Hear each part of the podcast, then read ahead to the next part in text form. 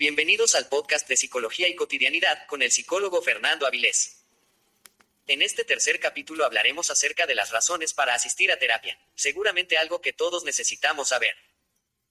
No olvides seguirnos en el Facebook de Psicología y Cotidianidad para más contenido variado que te será de utilidad.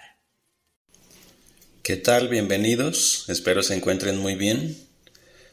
Este tercer capítulo lo quiero dedicar a las razones por las cuales todos, sí, todos, deberíamos en algún momento tomar terapia. Aunque primero quisiera exponer por qué solemos evitar ir. Culturalmente hablando, seguimos muy por detrás en este tema de tomar terapia. Desafortunadamente hay muchos tabús que rodean a la psicología y los terapeutas, algunos de esos tabús han sido gracias a mismos terapeutas o pseudoterapeutas que han llevado sus procedimientos hacia aspectos más metafísicos o esotéricos, lo cual no es terapia psicológica. Y no me toca juzgar, aunque yo mismo no crea en esa efectividad de métodos así, simplemente terapia psicológica no es. Pero muchos de los tabús siguen acuñados como cultura en torno a ciertas formas ideológicas que de algún modo siguen estorbándonos para acceder a algo que nos daría más salud en el ámbito mental y emocional, así como social. Es decir, por ejemplo, cierto machismo sigue inmerso en nuestra sociedad y nos impide sentir que podamos necesitar ayuda, indistintamente si somos hombres o mujeres. Otro cierto pensamiento mágico ritualista que nos lleva a buscar más otro tipo de remedios caseros e informales, que no, no están basados en un conocimiento certero de la mente humana y de la conducta. Otro poco de renuncias personales a exponernos y a ser vulnerables, y otro tanto de mal o irregular concepto de la psicología en sí, es decir, de qué hace y cómo lo hace. Me he encontrado con personas que piensan que los psicólogos lavamos el cerebro, otros que la psicología es del diablo, otros que hablando con el vecino o vecina de sus problemas es suficiente, otros que prefieren pagar para que les lean la mano o las cartas y les digan algo en apariencia válido, otros que se escudan en su indisposición a terapia con juicios como la psicología es para los locos o los psicólogos están más locos. Y francamente, hay mucha gente que piensa que una persona que va a terapia es simplemente alguien que fracasó como individuo y que no es capaz de hacerse cargo de sí mismo. Entonces va a terapia cobardemente para o para justificar sus debilidades y encontrar cierto consuelo y apapacho. Todo esto, todo, es incorrecto. La realidad es que en algún momento de nuestra vida nos encontramos con necesidad de trabajar ciertas cosas importantes en lo que compete a la psicología, ya se trate de situaciones difíciles o traumáticas, o simplemente de reconocimiento de nosotros mismos o momentos complejos de nuestro desarrollo como individuos. A terapia va la persona que busca tener una mejor calidad de pensamientos, de decisiones, de relaciones, de situaciones y no porque la terapia en sí haga eso de manera automática, como que el hecho de estar en una conversación con el terapeuta va automáticamente a solucionar las cosas en la vida de alguien. Se trata de que la persona que se dispuso a ser orientada y a reconocer la importancia de tratar profesionalmente lo que le aqueja, adquiere herramientas que aplica en su vida para mejorar todo eso, herramientas que son consistentes con su individualidad y sus contextos. La vulnerabilidad y la humildad son muy necesarias en el paciente para poder lograr algo en su vida, así como también lo es la determinación clara de actuar en consistencia de sus propias situaciones. El terapeuta es esa tercera persona con un rol neutro en quien desemboca la necesidad de alguien de expresarse, de tener guía y de tener cierta confrontación también. A veces en terapia surge un sabía eso, pero necesitaba que alguien más me lo dijera. Así como a veces también hay un no lo había visto de ese modo y me sirve más verlo de ese modo.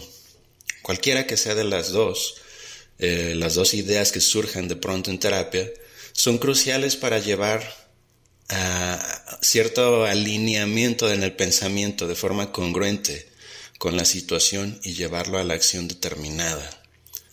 Una persona, por ejemplo, que tiene depresión no suele tener las herramientas propias para salir adelante ante una condición interna que le evita constantemente la autovaloración y la motivación. Dicha persona requiere apoyo externo dirigido para lograr esas cosas.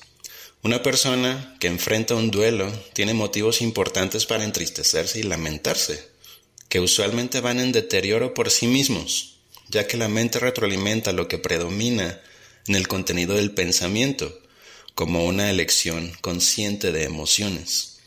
Entonces es una persona que necesita apoyo externo para volver a un equilibrio en su cotidianidad, aprendiendo sí a vivir sus emociones y sus afectos de manera libre, pero también de manera sana, no en deterioro de sí mismo. Una persona que tiene una situación traumática activa puede no tener un pensamiento claro basado en, soluciones o emociones equilibradas, sino tener miedos y tensiones importantes al nivel de generar decisiones que son incongruentes o inconsistentes. Requiere entonces de apoyo externo para organizar su pensamiento, para reconocer sus posibilidades y para actuar consistentemente.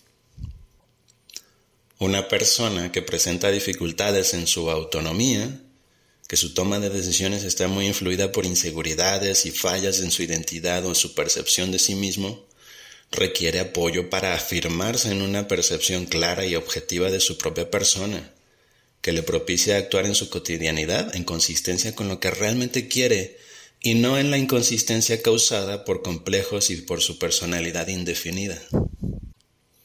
Una pareja que tiene problemas pero aún se aman, que su relación parece ir en picada por una inminente ruptura, hacia una inminente ruptura digo, que no se comunican bien, que no se permiten el desahogo de situaciones, que el perdón y la comprensión están muy estorbados.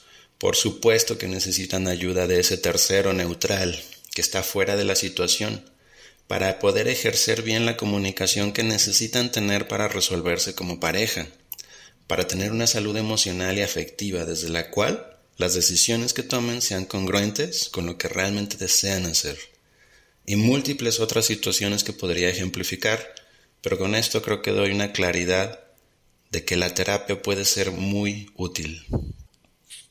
La terapia definitivamente no es para los locos, no nada más. pues además de que ese concepto de la locura se dejó de utilizar hace más de seis décadas por lo indefinido y lo descuidado que es, se trata de personas normales teniendo situaciones comunes en las que requieren un apoyo profesional dirigido para mejorar sus estructuras de pensamiento y su toma de decisiones. Nada de otro mundo ni nada místico, sino simple mejor organización de su mente, de sus emociones, de sus afectos y de las decisiones diarias. Todo esto con base en estudios fundamentados de la mente humana y aplicados a una funcionalidad particular de cada persona. La terapia se tiene que ir con completa disposición de abordaje, es decir, con apertura, con confianza y con honestidad. Es el lugar en el que más claro podemos hablar, en el que si la persona con la que nos estamos atendiendo es congruente en su ética profesional, sabrás que lo que funciona es la completa franqueza y lo que más profundamente haya en ti. Te animo a ir a terapia, no necesariamente con una amistad para sentirte a gusto, sino con una persona que le sepas neutra y comprometida con ayudarte a partir de su profesión. Debe ser una persona que sepas que no te dará un consejo personal, ni se enganchará en tus situaciones, sino algo realmente enfocado y efectivo. Alguien interesado en que reconozcas tu propia funcionalidad en esta vida. A veces me han preguntado, pero ¿cómo sé si necesito ir a terapia si no tengo algo que ubique muy fuerte o muy definido? Y bueno, la respuesta podría ser que te cuestiones de manera muy honesta si en todo lo que te desempeñas como persona estás funcionando correctamente.